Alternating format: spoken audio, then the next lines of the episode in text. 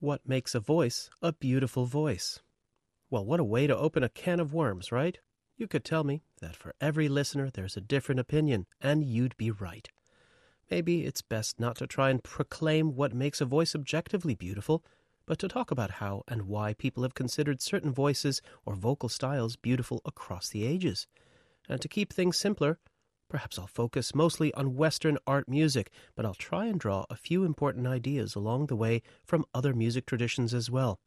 Plus, I'll touch on the way in which we consume music today and how that affects what we find beautiful. It's all on The Human Voice, Part 2, with me, Vlad Smishkewych.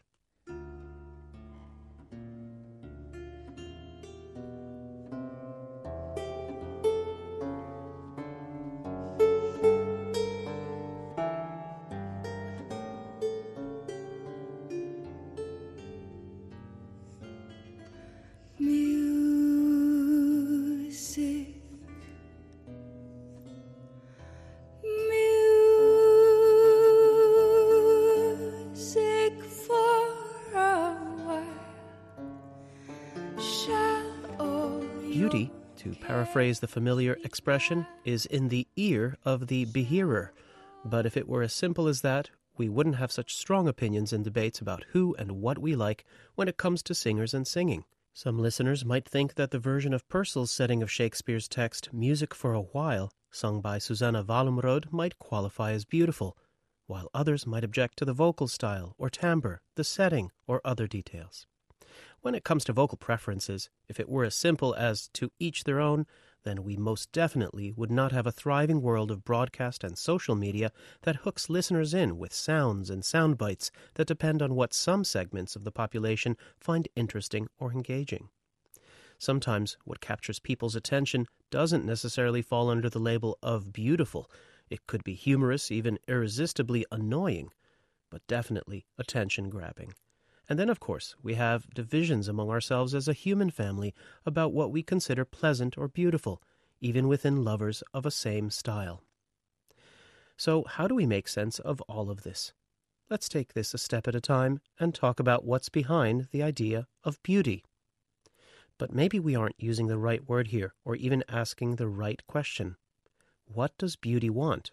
What actually do we want? Beauty, since you so much desire to know the place of Cupid's fire, about you somewhere doth it rest, yet never harbored in your breast. The lute song Beauty If You So Much Desire by Thomas Campion, a balance of words and melody with the polyphonic lines heard in the instrumental part.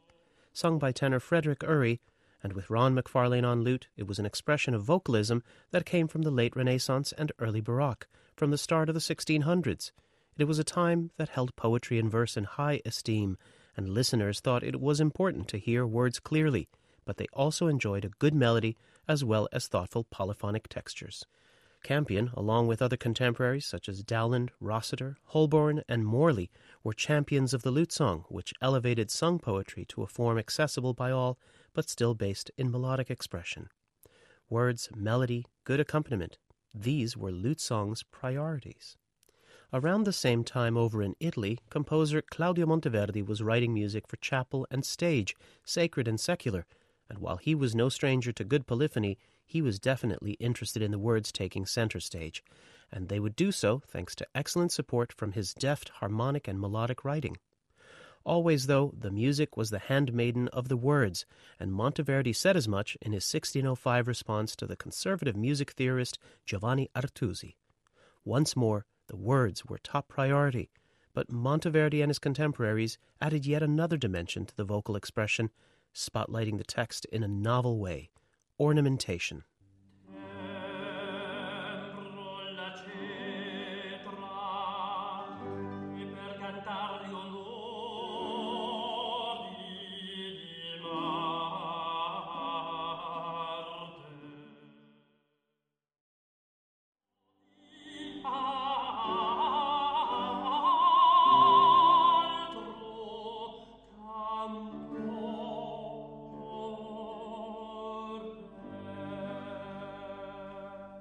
From Monteverdi's seventh book of madrigals, that was Tempro la Cetra, performed by the Consort of Music, directed by Anthony Rooley. We can hear from works like this the importance of words and the use of vocal ornamentation, two priorities of the Italian late Renaissance.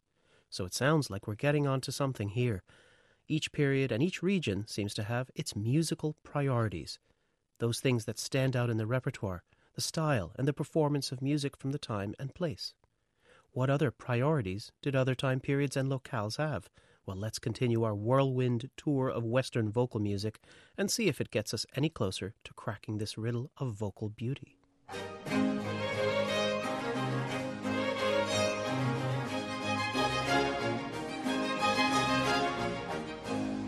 Gioia sento, dolce che avrò, avrò il partire.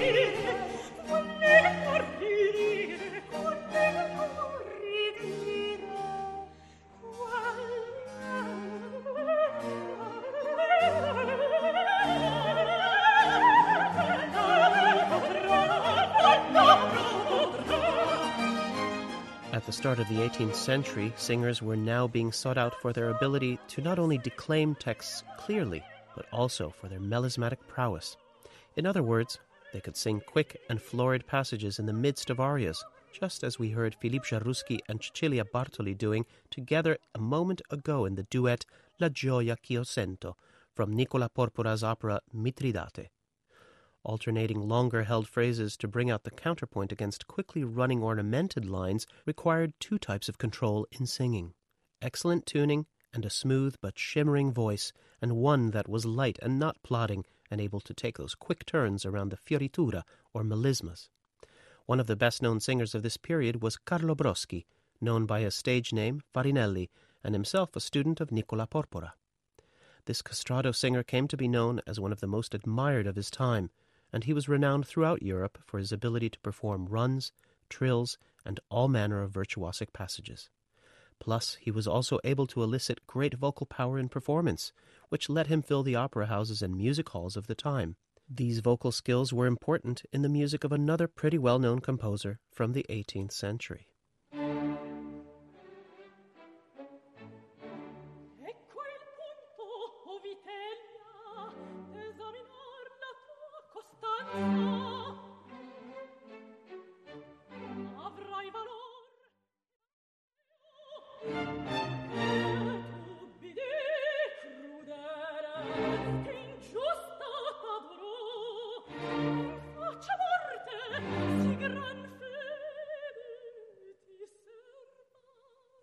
From Act Two of Mozart's Clemenza di Tito, the character of Vitellia, here sung by Fatma Said, winner of the 2016 Veronica Dunn International Singing Competition. Vitellia begins this recitative section clearly declaiming the words that preoccupy her mind.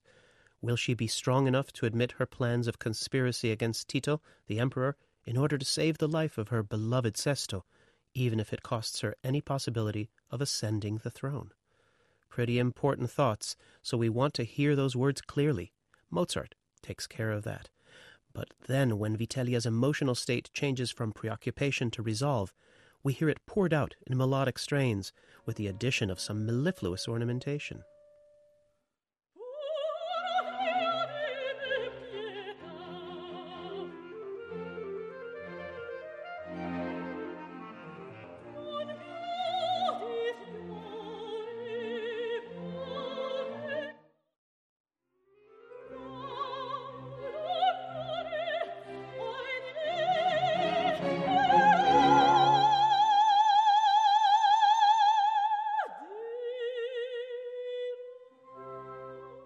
The aria Non più di fiori from the second act of Mozart's La Clemenza di Tito. Vitellia's role sung there by Fatma Said. The endings of each of those sections really brought out emotion in a different way than did Monteverdi or Dowland, who relied on the power of text and how the music would serve it. With Mozart, the intensity of emotion is more on a par with intensity of dynamics or volume. Combining the ability to sing words clearly in recitative and then switch gears into contrasting high volume dramatic sections, as well as the ability to take agile turns around melismatic passages, these were all important priorities for singers in the late 18th century. And as the spaces in orchestras got larger and larger throughout the 19th century, vocal techniques adapted to the styles so singers could continue working. But something had to give, and public tastes and composer styles were also changing, and more music in the West was heading towards larger productions and performing forces. By the time we get to the mid 1800s, there are massive sounds coming out of opera houses thanks to the likes of Wagner, with large orchestral forces underpinning heroic voices. By the time we get to the mid 1800s, there are massive sounds coming out of opera houses thanks to the likes of Wagner, with large orchestral forces underpinning heroic voices. But we still get to hear smaller scale works that require vocal finesse, agility, and nuanced musicality. For example, the lieder of Schubert, Schumann, Strauss, and Wolf, and into the early 20th century, the modern French chanson of Fauré, Debussy, or Duparc.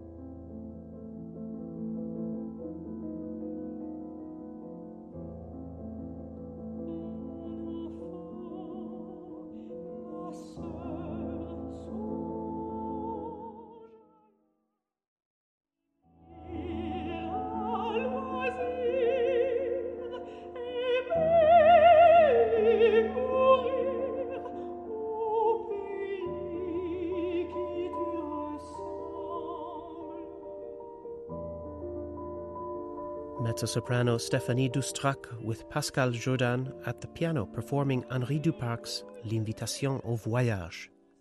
The poetry of Charles Baudelaire married to music, but with a melody that's designed to display those long arcs of phrase that a trained voice would elegantly perform. Which is the priority here? Is it the music or the poetry? It seems we're not concerned with overt ornamentation in this period either, so what remains to be shown off? The beauty of the words the presence of the voice which expresses them. Although this brief tour of musical styles doesn't seem to have left us with concrete answers, one thing becomes apparent. There's not only a mixture of priorities at play during each period in Western musical history, but there also seems to be an historical pendulum swinging between simplicity and complexity. Sometimes tastes favor a simple delivery of texts. At other times, composers are ready to oblige audiences with copious florid passages or the text might be straightforward, accessible, and uncomplicated. One could even argue sometimes bordering on the banal, but the vocal fireworks that deliver that text are the real showstoppers. And then trying to have one's cake and eat it too. Sometimes the poetry of national bards like Shakespeare, Goethe, Cervantes, or Tasso is combined with exquisite harmonies and excellent melodic writing. It seems that the only constant is change. So, what about the voices themselves? If the way we use voices for singing changes all the time, how can there be any one beautiful voice? I'd like to invite us to think about enculturation, the idea that we develop frameworks to understand the music we hear through the shaping influences of our environment. Science seems to agree with this idea. Recent research into human music cognition suggests that enculturation affects one's understanding of music structure before adulthood, but can also be affected later in life by exposure or training. Also, it seems we can be encultured in more than one setting. If, for example, we're raised within a Western European musical setting, but also regularly exposed to, say, Senegalese music, for example, we could become musically bicultural. And if we further expose ourselves through training or passive listening to Indian classical music, we might become musically multicultural. So, back now to beautiful voices. How do we judge the beauty of a voice? I propose that it really is in the ear of the beholder, or the behearer, if you will. But why? Because we are encultured to find it beautiful, is my thinking. We've been training ourselves passively or actively by studying or listening to musical styles that might have been handed down by parents, teachers, friends, colleagues, and in this day and age, influencers, social media, streaming player algorithms. But tastes can change, and they do. In this short interval, we've only just scratched the surface of this fascinating topic. And in our interconnected, multicultural world, we might never be able to agree on what makes a beautiful voice beautiful. But it sure does matter what common experiences we share when we decide to judge voices as beautiful. And since we've come together because of our shared experience of listening to classical Western singing, but we also have the benefit of being exposed to many other styles of music here on RTE Lyric FM, I'll leave you with something that I think you'll find brings together what's perhaps both familiar and new for many of us. Bringing back Fatma Said, 2016 winner of the Veronica Dunn International Singing Competition, this is an expression of what at least I would judge to be a real bel canto, beautiful singing. The song Sahar el Layali by Lebanese composer Elias Rahbani.